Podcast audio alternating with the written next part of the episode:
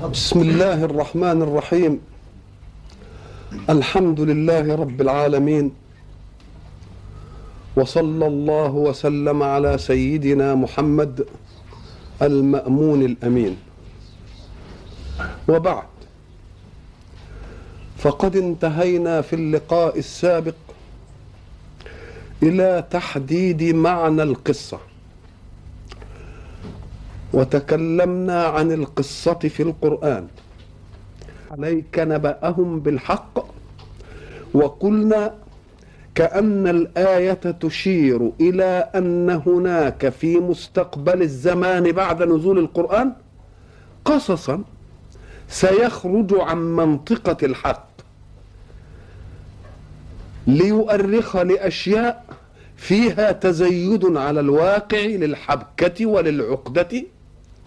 أو للطرافة أو للاستمالة وفيه تخيل لما يستقبل وتوهم لأحداث قد توضع لها عقد وتوضع لها الحلول. فكأن قول الله نحن نقص عليك نبأهم بالحق عزل للقصة القرآنية عن أي معنى قصصي يأتي به العصر. وقلنا إن الغرض من القصة في القرآن إنما هو تثبيت فؤاده صلى الله عليه وسلم وتثبيت فؤاد المؤمنين معه الذين استقبلوا عنة الكفار حينما آمنوا وهم قلة مستضعفة. وقلنا أيضا إن القصص حين يكون من المنزل إلى المنزل إليه يأتي ليثبت الأفئدة الإيمانية. ولذلك يتكرر على قدر تقلب هذه الأفئدة. وعلى قدر ما ينالها من عنه يتطلب كل يوم تثبيتا جديدا. فلو نزلت القصة للغرض التاريخي لوقع التثبيت مرة واحدة ولجاءت الحركة الاضطرابية التي يتعرض لها المؤمنون بلا تثبيت جديد لهم. ولكن القصة حين تكون مطلوبة من المنزل إليه فإن الحق سبحانه وتعالى يأتي بالقصة كاملة بكل لقطاتها وبكل عقدها وبكل حلولها في موضع واحد من القرآن كقصة يوسف لأنها هي التي طلبت. إذا ففرق بين قصص. يطلب الله وهو المنزل إعلام خلقه به ليثبت به الأفئدة. هنا التكرار. ولكن قصة طلبت من المنزل إليه فإن المنزل يجيء بها. لماذا يجيء بها مرة واحدة؟ لأنه لو جاء بها على لقطات لقيل إن الرسول يجيء من عنده فحينما أعرف كل لقطة يأتي لنا بها. ولكن ما داموا قد سألوا قصة يوسف مثلا فإن القرآن قد جاء بها قصة جامعة مانعة ولم تتكرر في القرآن. وقلنا إن التكرار في القرآن كل قصة جاءت إنما جاءت لتغطي لقطة في القصة لقطة جديدة. وإن كان الإطار العام في القصة يكون تكرارا. فقصة آدم مثلا التي نحن بصددها. جاءت أول سورة في القرآن لتتعرض إلى أول خلق الإنسان. منطق طبيعي أن تكون أول سورة ترتيبية في القرآن تتكلم عن أول مخلوق للإنسان. تتكلم عنه كإنسان تتكلم عنه بشر تتكلم عنه باسمه وهو آدم تتكلم عنه بالمادة التي خلق منها تتكلم عنه بالبلاغ الذي نزل فيه قبل أن يخلق تتعلق به من نقاش الملائكة لله فيما أخبرهم به من من أنه سيجعل في الأرض خليفة. تتعلق به في كيف علم الأسماء ليسوس حركة الحياة على منطق من علم الأشياء وعلم مسمياتها.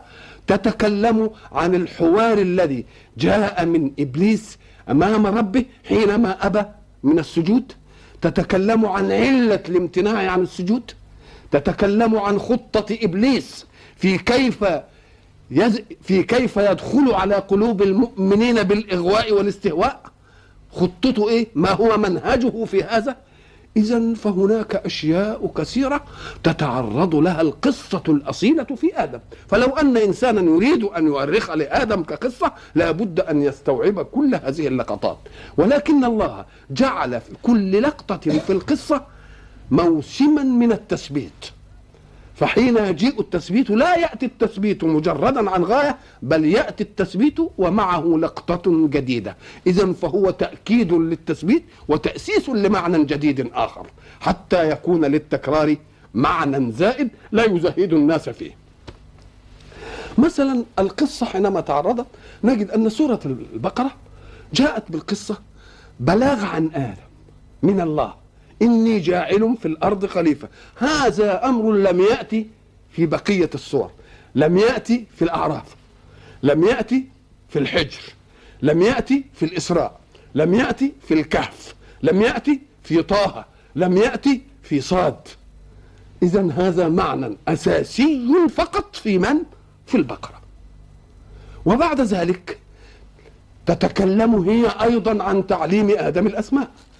والحوار الذي دار من الله سبحانه وتعالى والملائكة في لماذا اختار وعلم آدم الأسماء؟ أيضا شيء لم يرد في أي سورة من هذه الصور. ولكن حينما تأتي سورة الأعراف وبعد ذلك يأتي أن إبليس امتنع بس. ولكن في السور الأخرى تخدمنا لماذا امتنع. لماذا امتنع؟ هيقول أنا خير منه خلقتني من نار وخلقته من طين. دي لقطة تانية. وبعد ذلك تيجي صورة تانية تخدم جنسيته إيه إبليس ده تقوم سورة الكهف تخدم القصة دي. تقول إيه؟ إلا إبليس كان من الجن, من الجن. الله. اذا فكل قصة جاية عشان تعمل إيه؟ علشان تخدم. تخدم لقطة من اللقطات في قصة مين؟ في قصة إيه؟ في قصة آدم. وبعد ذلك يجي في سورة الأعراف مثلا يبتدي بعد ما كان في السور بيتكلم عن آدم وخلقه يجي يتكلم عن خلقنا جميعا في شخص آدم. يقول ولقد خلقناكم ثم صورناكم والخطاب لعامة الناس. ثم قلنا للملائكة اسجدوا لآدم. انظروا إلى اللقطة. خلقنا وصورنا ثم قال للملائكة اسجدوا لآدم ولا خلق آدم ثم قال للملائكة اسجدوا ثم خلقنا من آدم.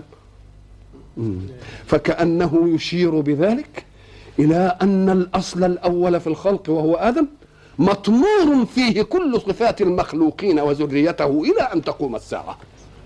وراثة.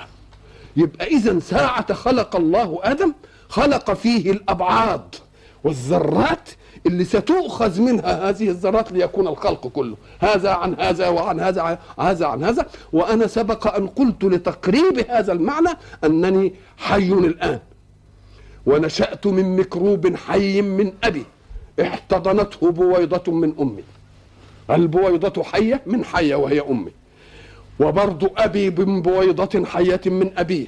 وأبوه بويضة حية آه، ميكروب حي من أبيه. هكذا هكذا هكذا إلى أن يذهب إلى مين؟ إلى آدم. إذا ففي كل منا جزيء لم تطرأ عليه لم يطرأ عليه موت. لو طرأ عليه موت في أي لحظة من اللحظات لما أمكن أن يكون ذلك الوجود. إذا فكل منا إلى أن تقوم الساعة فيه جزيء من آدم والحياة موصولة فيه ولم يطرأ عليها موت إلى أن تقوم الساعة. إذا فقول الله ولقد خلقناكم ثم صورناكم ثم قلنا للملائكة اسجدوا لآدم فكأنه حين سجد الملائكة لآدم سجدوا لكل ذرية آدم. إلى أن تقوم الساعة مطمورة في مين؟ مطمورة في آدم. وضربنا المثل وأعيده لتتذكروا. هب أنك جئت سنتيمتر مكعب من مادة حمراء ملونة. ثم جئت في قارورة لتر مثلا. وأذبت فيها السنتيمتر المكعب من المادة.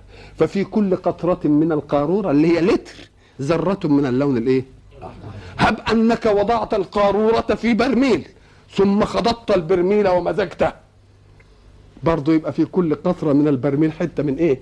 من السنتيمتر. لو أنك ألقيته في بحر ثم أحسنت خلطه ومزجه وأخذت قطرة من أي بحر من البحار يبقى فيه قطرة من السنتيمتر ولا لأ؟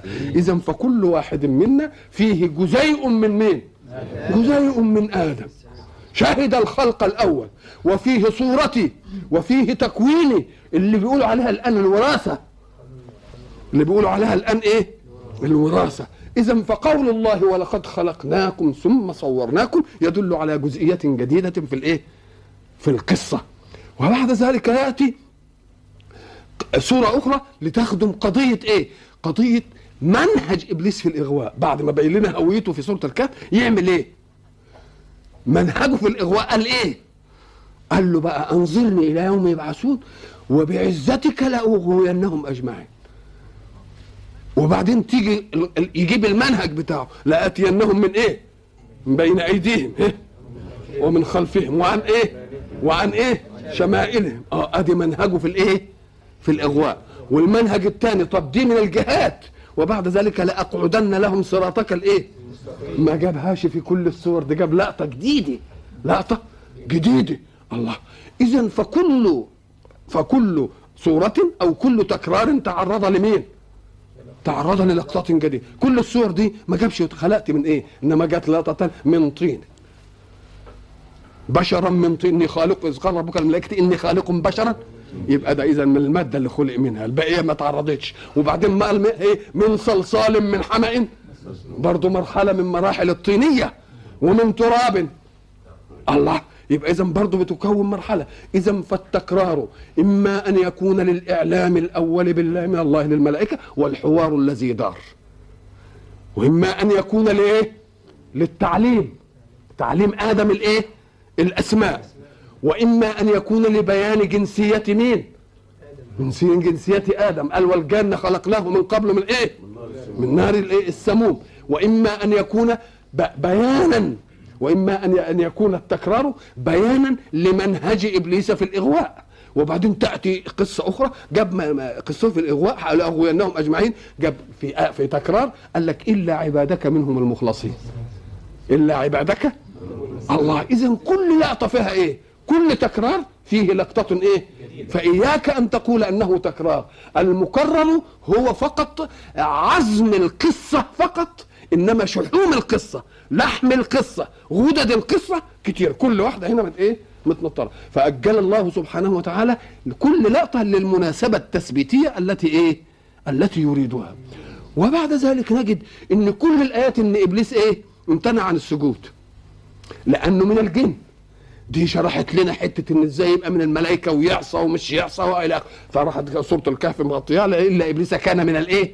من الجب غطت لنا إيه؟ غطت لنا حتة كمان. وبعد ذلك يجي مثلا في كل الآيات يقول له ما منعك أن تسجد. إلا في آية الأعراف فإنه يقول ما منعك ألا تسجد. وتسجد هنا ما فيهاش نفي. وألا تسجد فيها نفي. يبقى إزاي تيجي النفي والإثبات في أمر واحد؟ إحنا سبق أن قلنا إذا كان الكلام من حكيم خلاص؟ والمسند إليه والمسند شيء واحد. وورد مثبتا مرة ومنفي مرة يبقى لازم نقول ما دام الكلام من الحكيم ما يبقاش فيه اضطراب. يبقى الجهة منفكة. يعني جهة النفي غير جهة الإيه؟ غير افتكروا ده كويس. إذا صدر الكلام من إيه؟ من حكيم. يتكلم عن موضوع حدث. من من مسند إليه واحد يعني من فاعل واحد. حدث واحد من فاعل واحد. يبقى إن أثبت ما ما يصدموش نفي. وإن نفى يبقى يجب ما يصدموش إثبات. طبعا الأول كلمة تسجد هنا الكلام لمن؟ لإبليس. يبقى المسند إليه الفعل هو إبليس. والفعل هو إيه؟ تسجد. كيف جاء بها مثبتة مرة؟ ومنفية مرة أخرى. مع أن القائل إيه؟ قلنا. حكيم؟ والفاعل واحد والفعل واحد. نقول له يا شيخ لازم الجهة تبقى منفكة. زي إيه؟ كما نظرنا في قوله سبحانه. افتكروا كويس. وما رميت إذ رميت. ما رميت؟ أثبتت الرمية لمن؟ لرسول الله. نفت الرمي عن رسول الله. إذ رميت. أس... آه. المتكلم من؟ المتكلم الله. وفي آية واحدة. والرمي حدث. والرامي محمد بن عبد الله. فكيف ينفى الحدث عن فاعل واحد ويثبت لفاعل واحد في آية واحدة؟ نقول له الجهة إيه؟ منفكة. معنى الجهة منفكة يعني يعني أن النفي ورد على معنى والإثبات ورد على إيه؟ فكأن الأمر فيه معنيان. الأمر فيه؟ ليه؟ قال لك لأن الصورة التي حدثت في الغزوة أن رسول الله أخذ حفنة من حصى ورماها بالفعل. يبقى إذ رميت صح ولا لأ؟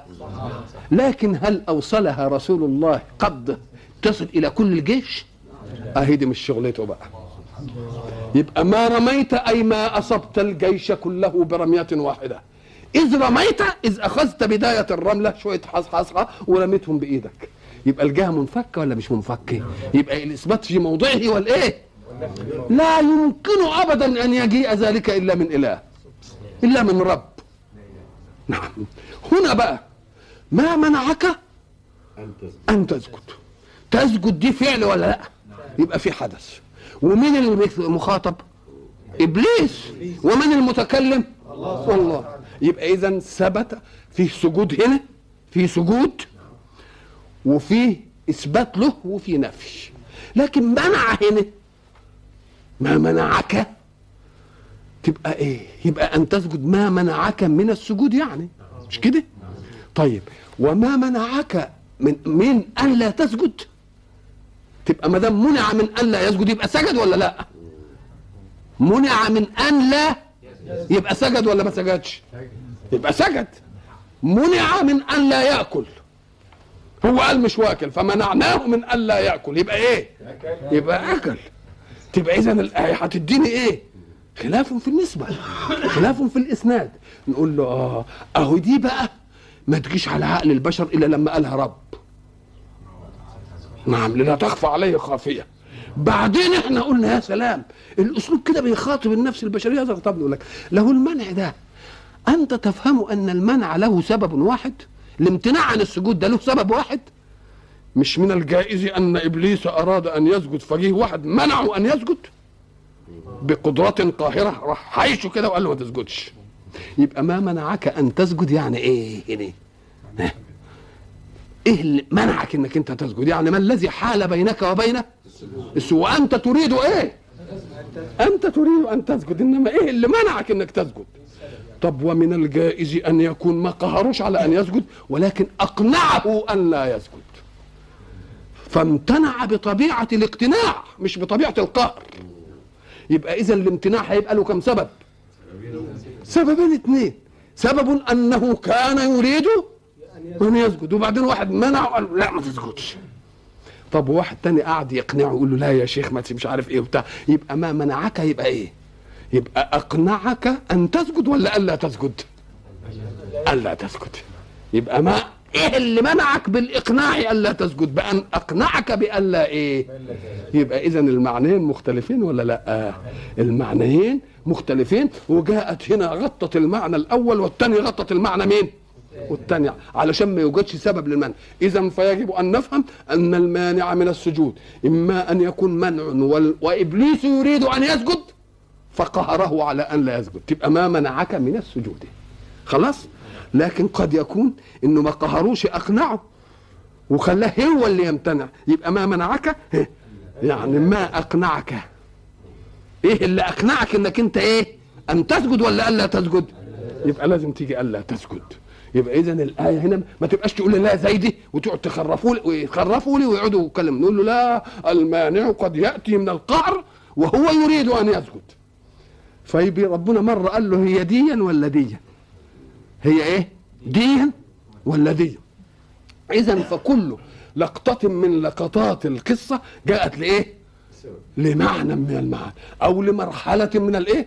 من لمرحلة من المراحل يبقى إذا لما نيجي بقى نعمل القصة كلها ونحبكها كلها حبكة قصصية واحدة نقول له بقى أنت ما بتثبتش أنت بتقول تاريخ بقى ابقى امسك القصة وخد اللقطات كلها واعملها إيه؟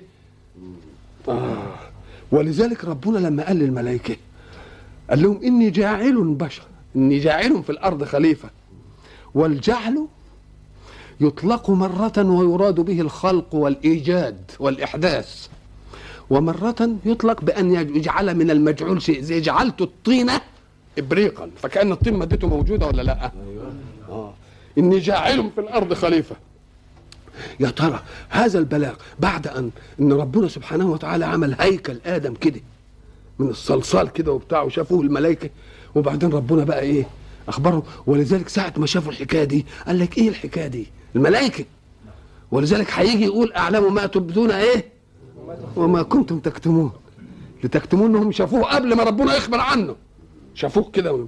أو أنه لما صور آدم من التراب ومن الطين فكأنه جعل. لأنه ما جابوا ما جابوش إنشاء جديد. لا جعلوا من مادة موجودة. يبقى دي جعل ولا لا؟ يبقى زي ما قال وجعل لكم السمع والإيه؟ والأبصار. خلقها مني. وهو خلقه من مادة الإيه؟ من الأرض. فعلى هذا يجب أن نفهم أن تكرار القصص عموما إنما جاء للتثبيت والتثبيت غرض المنزل. ها؟ يثبت مين؟ المنزل عليه وإليه. عليه اللي هو الإيه؟ الرسول. وإليهم يعني للإيه؟ للأمة كلهم. مفهوم كده ولا لا؟ آه. آه فلما نيجي إحنا ناخد القصة نقوم نجيب اللقطات كده من هنا من هنا من هنا ونضمها لإيه؟ لبعضها نقول ربنا خد من التراب وحط عليه مية وبقى طين. مش كده؟ وبعدين الطين ده سابه لما يبقى حمأ إيه؟ عشان آية من حمأ إيه؟ مسنون. وبعدين سابه لما بقى صلصال كالفخار. تيجي آية مين؟ صلصال كالايه كالفخار. وبعدين عمل الإيه؟ الهيكل وسواه إيه؟ وسواه بإيده. فإذا سويته ونفخت فيه من روحي الله. وبعدين تيجي بقى يخبر للملائكة بهذا الحدث. إني جاعل في الأرض إيه؟ خليفة وبعدين يجي الحوار بقى اللي هو بين الملائكة إيه؟ وبين وبين ربنا واني اعلم ما لا إيه؟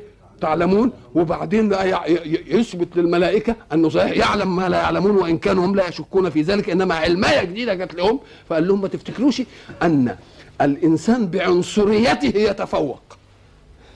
أنتوا فاهمين انكم من الريح أو من النور ودي عنصريته اشف من الطين لا أنا اخلق من الطين اللي هو اظلم اكسف الاشياء واطلع منه حاجة ما تقدروش أنتوا تعملوها إذا المسألة ليست حكم عنصر وإنما المسألة إرادة المعنصر نفسه إرادة المعنصر مش العنصر بيحكم إن ده يطلع جنس راقي وده لا يستطيع من الجنس الأدنى أن يخلق أن يخلق إيه؟ أحسن من الجنس ويسجد الجنس الأعلى لمين؟ للجنس الأدنى. آه اذا بقى دي مش طلاقة القدرة.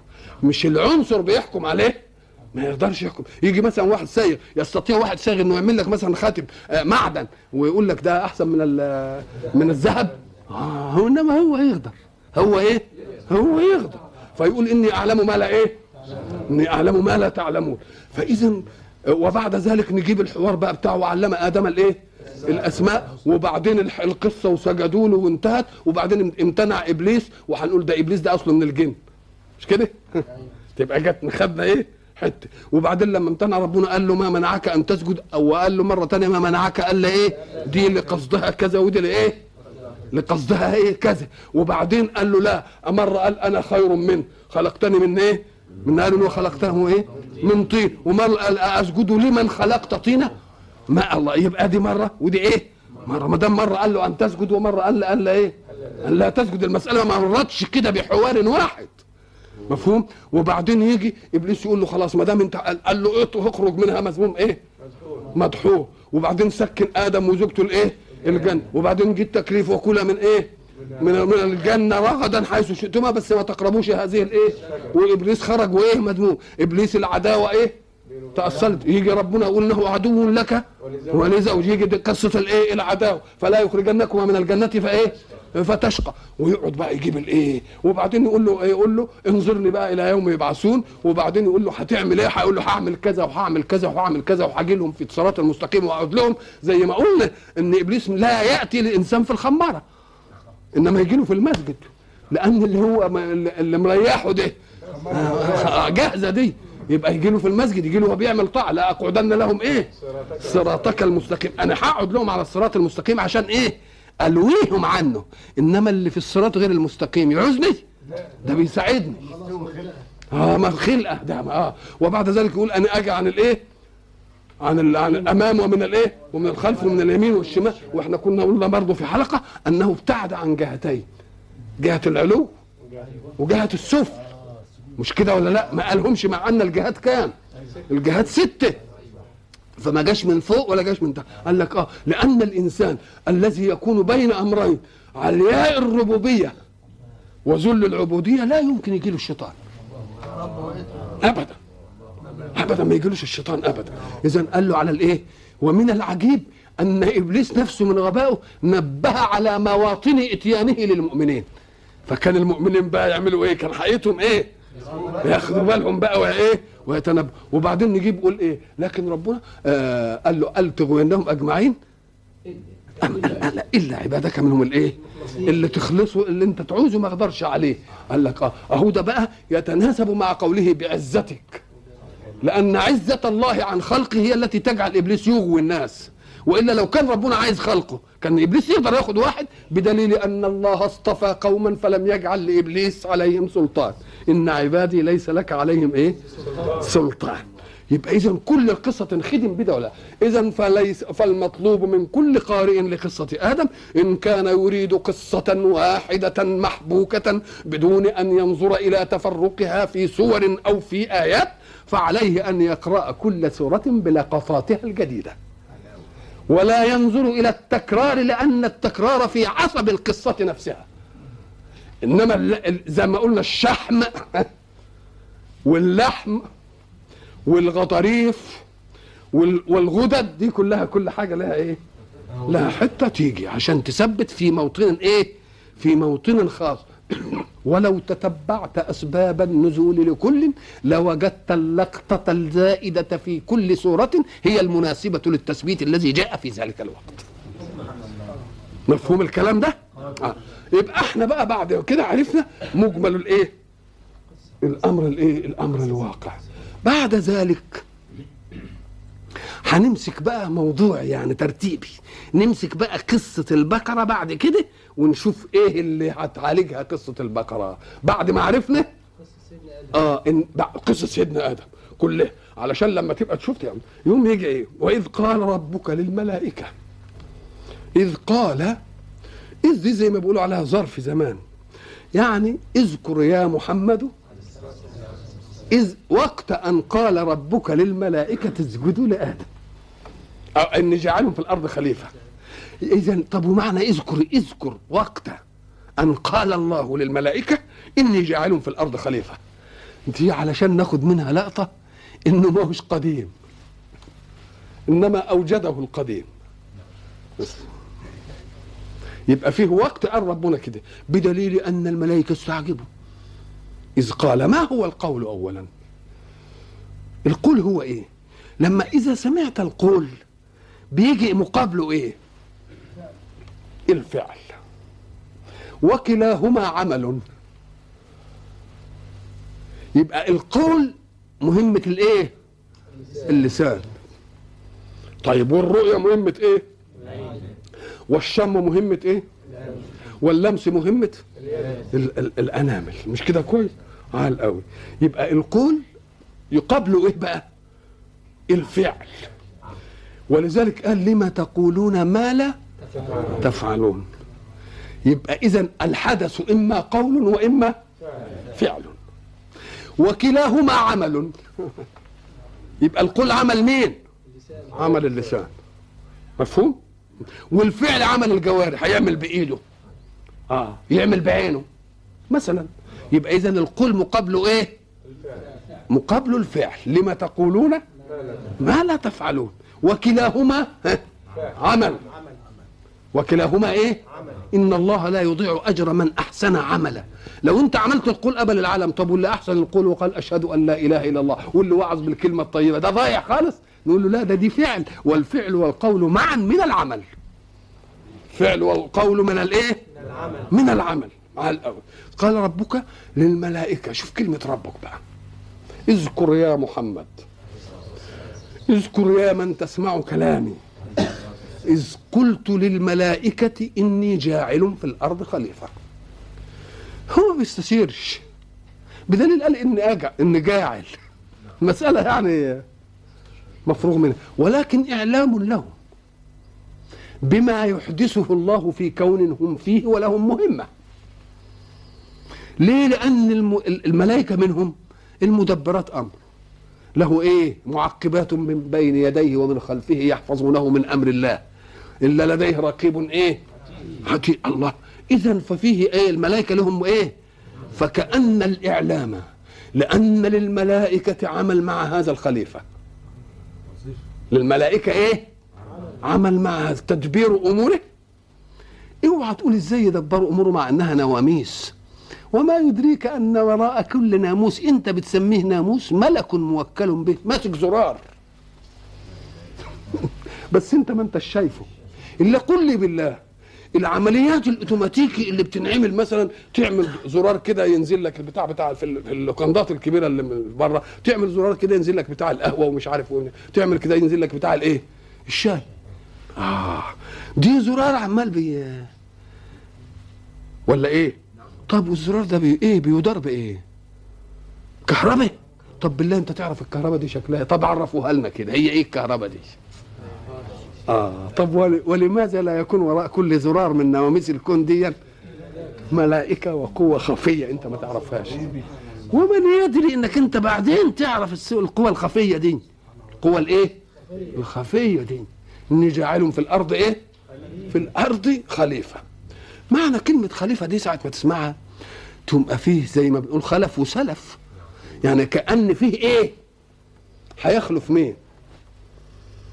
يخلف مين؟ يخلف بعضه بعضا. ما دام يخلف بعضه بعضا يبقى إذن بالوفاه مش كده ولا لا؟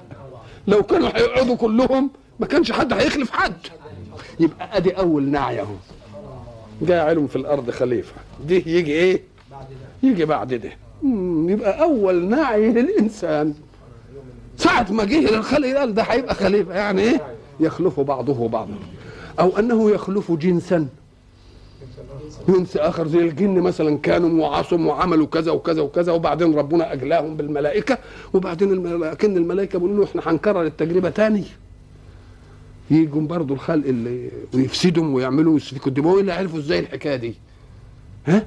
يبقى خليفة يعني. برضه يبقى كان انقراض أفراد.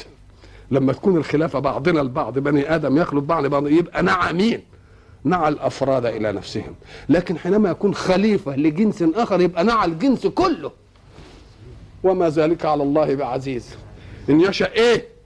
يذهبكم ويأتي بخلق جديد. وما ذلك؟ يبقى نعي للجنس كله ولا لا؟ مم. كلمة خليفة دي ساعة ما تسمعها يبقى شيء مخلف عن شيء. انت تقول ده هذا خير إيه؟ خلف لخير سلف. ساعة ما تسمع حاجة في الخير قول إيه؟ خلف. انما ساعة ما تيجي في الشر قول خلف. فخلف من بعضهم خلف أضاعوا الصلاة واتبعوا الشهوات فسوف يلقون إيه؟ اذا في الأمور البطالة القبيحة يبقى اللي يجي بعد التاني اسمه إيه؟ خلف. إنما لما يكون في الخير يبقى اسمه إيه؟ خلف. ولذلك بنقول إيه؟ خير خلف لخير إيه؟ سلف. لكن لما يكون شر ويخلفه في الشر نسميه إيه؟ خلف. وذهب ال- الشعر بيقول إيه؟ ذهب الذين يعاش في أكنافهم وبقيت في خلف كجلد الاجربي يبقى ده خلف اسمه بسكون الإيه؟ بسكون الإيه؟ اللام. أو أن ده خليفة لأن الكون سيأتمر وينفعل له. الله خلع عليه من تسخير الكون له ما يجعل الكون يأتمر به. تعمل النار كده تولع لك. مش كده؟ تشرب تروي الزرع يطلع لك. بتستجيب لك بتنفعل لك الأشياء. يبقى أنت خدت من القدرة المطلقة لون من القدرات لك. خدت من القدرة المطلقة لون من الإيه؟ فكأنك أنت خالفت الله في إنك عايز نار تعمل نار. مش كده ولا لأ؟ آه. يبقى خدت إيه؟ يبقى خليفة. آفتك أنك تغتر بعطاء الأسباب لك فتتصور أنك في الكون أصيل. وتنسى اللي رتب لك الايه اللي, اللي هي تشرحها وقول الله في سورة اقرأ ها؟ كلا إن الإنسان لا يطغى. إن راه استغنى فيه انه أصيل بقى. الأرض بتنفعل له والكون والمش عارف الإيه والإيه والإيه. يبقى اذا كلمة خليفة تاخد معاني عدة ولا لأ؟ وهل هناك مانع أن نأخذ كل تلك المعاني؟ ولأن كلام الله صفته وصفة الكامل كاملة وكمالات الله لا تتناهى فعطاء كلماته لا يتناهى. أيضا. ويمكن يجي حد بعدين برضه يفتكر حاجة تانية ويقول إيه؟ نقول له برضه عطاءات الله لا تتناهى. مش كلامه ده؟ والكلام صفة المتكلم وكلام الكامل كامل يبقى كامل يجي كل المعاني دي إيه؟ ممكن تيجي إيه؟ تيجي فيه. قال ربك للملائكة إني جاعل في الأرض خليفة. قالوا إيه؟ قالوا إيه بقى؟ أتجعل فيها؟ من يفسد فيها ويسفك الدماء؟ دي منين؟ لازم كان في حالة قبلها قاسوها عليه. فقاسوا ما ما لم يعلم على ما على ما علم. خلاص كده؟ أو هم خدوا إن ما دام هيبقى خليفة وربنا هيديله الأسباب يمكن يعمل إيه؟ يمكن يطغى بقى. يمكن يطغى. لكن هم عرفوا كلمة سفك ولا لأ؟ وعرفوا كلمة دم ولا لأ؟ وعرفوا كل والدم كان لسه ما كان لسه ما جاش. يبقى لازم كان في قبلها. كان في إيه؟ قبلها. آه يبقى كان في قبلها. قال لهم إني أعلم ما لا تعلمون ساعة يطلق الله كلمة إني أعلم ما لا تعلمون يبقى معنى ذلك أن علمك يا مخلوق مناسب لمخلوقيتك وحدثانك وعلمي مناسب لإيه؟ له. يبقى مش كل حاجة يغيب عنها شيء عنك تبقى هي مت أراد أن الكلمة دي تطلق؟ ولازم تعرفهم إن لما ربنا يقول عالم الغيب والشهادة. مش كده؟ طيب ويعلم ما تسرون وما تعلنون. بالله آه قدم ما إيه؟ ما يسرون. طب مش كان بقى من باب أولى انه اللي نعلنه يعرفه؟ ولا إيه ده؟ هو بيعلم اللي إيه؟ اللي بنسره. يبقى كان يقول يعلم ما تعلنون وما إيه؟ وما تسرون. إنما ما دام يا رب عارف اللي إحنا بنسره يبقى اللي بنعلنه أنت مش هتعرفه. قال لك من الجائز أن يذهب العقل إلى هذا. إزاي؟ أم قال لك لأن الله غيب مبطون. باطن ما انت شايفه. زي زي لله المثل الأعلى افرض إن واحد قاعد في البيت. خلاص؟ وبعدين حدثت أحداث في البيت. نقول له أنت علمت اللي جوه. إنما اللي بره ما كنت غايب عنه. اللي بره كنت إيه؟ غايب عنه. هو لا بيجيب دي مرة كده ومره ظاهر وإيه؟ وباطن. عشان يمكن تقول لأن الله غيب ومستكن في في الناس يمكن عارف اللي جوه إنما اللي بره ده وله داري عنه. نقول له لا لا. فيجيب دي مرة ودي إيه؟ علشان العلم عنده إيه؟ سواء. ما فيش ما آه. ولذلك يقول لك السر وأخفى. يعلم السر وإيه؟ طب إيه أخفى من السر؟ يقول لك انت خدت ما هو السر اولا عشان تعرف أخفى اللي هيعلمه؟ ها؟ في إحنا بنشرح دلوقتي في إني أعلم ما لا إيه؟ ما لا تعلمون. خلاص. السر وأخفى يعني إيه؟ ما هو السر؟ تقول له ما هو السر؟ هل السر هو ما كتمته عند نفسك؟ ولم تقله لاحد أو ما أسررت به إلى أحد؟ آه. أو ما أسررت به إلى أحد. طب واللي ما اسرتش به لأحد؟ ما يبقى يبقى أخفى ولا لأ؟ يبقى ده أخفى. لا يقال سر إلا إذا كنت إيه؟ قلت له أنا هقول لك سر. آه يبقى إذا تعدى. إذا إيه؟ يبقى اللي ما تعداش وفضل في النفس أهو ده أخفى من السر. طب هب أن السر ما أسررته في نفسك. مش ما أسررته لغيرك. أسررته في نفسك. يبقى الأخفى منه هو إيه؟ قال لك يعلمه قبل أن يوجد في نفسك. يبقى اللي اخفى يعني علمه قبل أن يوجد بأنه هيوجد. يبقى اذا لما يجي يقول إيه؟ إني أعلم إيه؟ ما لا تعلمون. أراد أن يعطي الإيه؟ القضية. دليل على ذلك. أم قال أنتوا بقى ملائكة و... قالوا له إحنا بنسبح ون إيه ونقدس. مش كده؟ ونحن نسبح إيه؟ بحمدك ونقدسه نسبح يعني إيه؟ التسبيح هو التنزيه عن السوء تنزيه عن إيه؟ وعما لا يليق بذات المنزه. اسمه ده إيه؟ اسمه ده تسبيح. والتقديس التطهير. مأخوذ من القدس وهو الدلو اللي كانوا بيتطهروا منه الجردل. يجيبوه عشان إيه؟ يتطهروا منه. ولذلك إحنا بنقول سبوح إيه؟ قدوس. سبوح يعني منزه. قدوس يعني مطهر. مش كده؟ كلمة سب... سبح... آه، نسبح تعوز تسبيح نسبحه تسبيحا. لكن اللي مسموع عندنا سبحانه. سبحانك هيقولوا إيه؟ لما جم قالوا إحنا نسبح وقالوا سبحانك لا علم لنا ما قالش تسبيح لك. كان الأصول يجيب إيه؟ ما دام قال نسبح كان يقول إيه؟ تسبيح لأن ده المصدر بتاعها. قاموا بيسموه اسم مصدر. إن يجي الاسم أقل من الإيه؟ من المصدر في حروفه شوية. يسموه اسم إيه؟ اسم مصدر. طب وما دام التسبيح هو التنزيه عن السوء وعما لا يليق؟ انظر بقى إلى دقة الأداء. إن ما دام هتنزهه عما لا يليق وتنزهه عن السوء يبقى في كل منزه بحسبه. كل منزه بحسبه. وما فيش كمال مطلق ابدا. إلا الله. يبقى اذا التسبيح أعلى ألوان التسبيح هو المين هو لله. أعلى أنواع التسبيح. ولذلك صرف الله ألسنة الخلق. عن أن يقولوا كلمة سبحانك لغيره سبحانه. عمرك سمعت إن واحد قال له سبحانك؟ صرف الله ألسنة الخلق. عن أن تقول لأحد من الخلق سبحانك إلا أن توجه إلى الله سبحانك. بس. يبقى سبحانك ده التنزيه الإيه؟ التنزيه العالي. أعلى لون من أنواع الإيه؟ من أنواع التنزيه ليه؟ لأن لا توجد كمالات في محدث. حسب المحدث من نقص كمالاته أنه محدث ويفنى.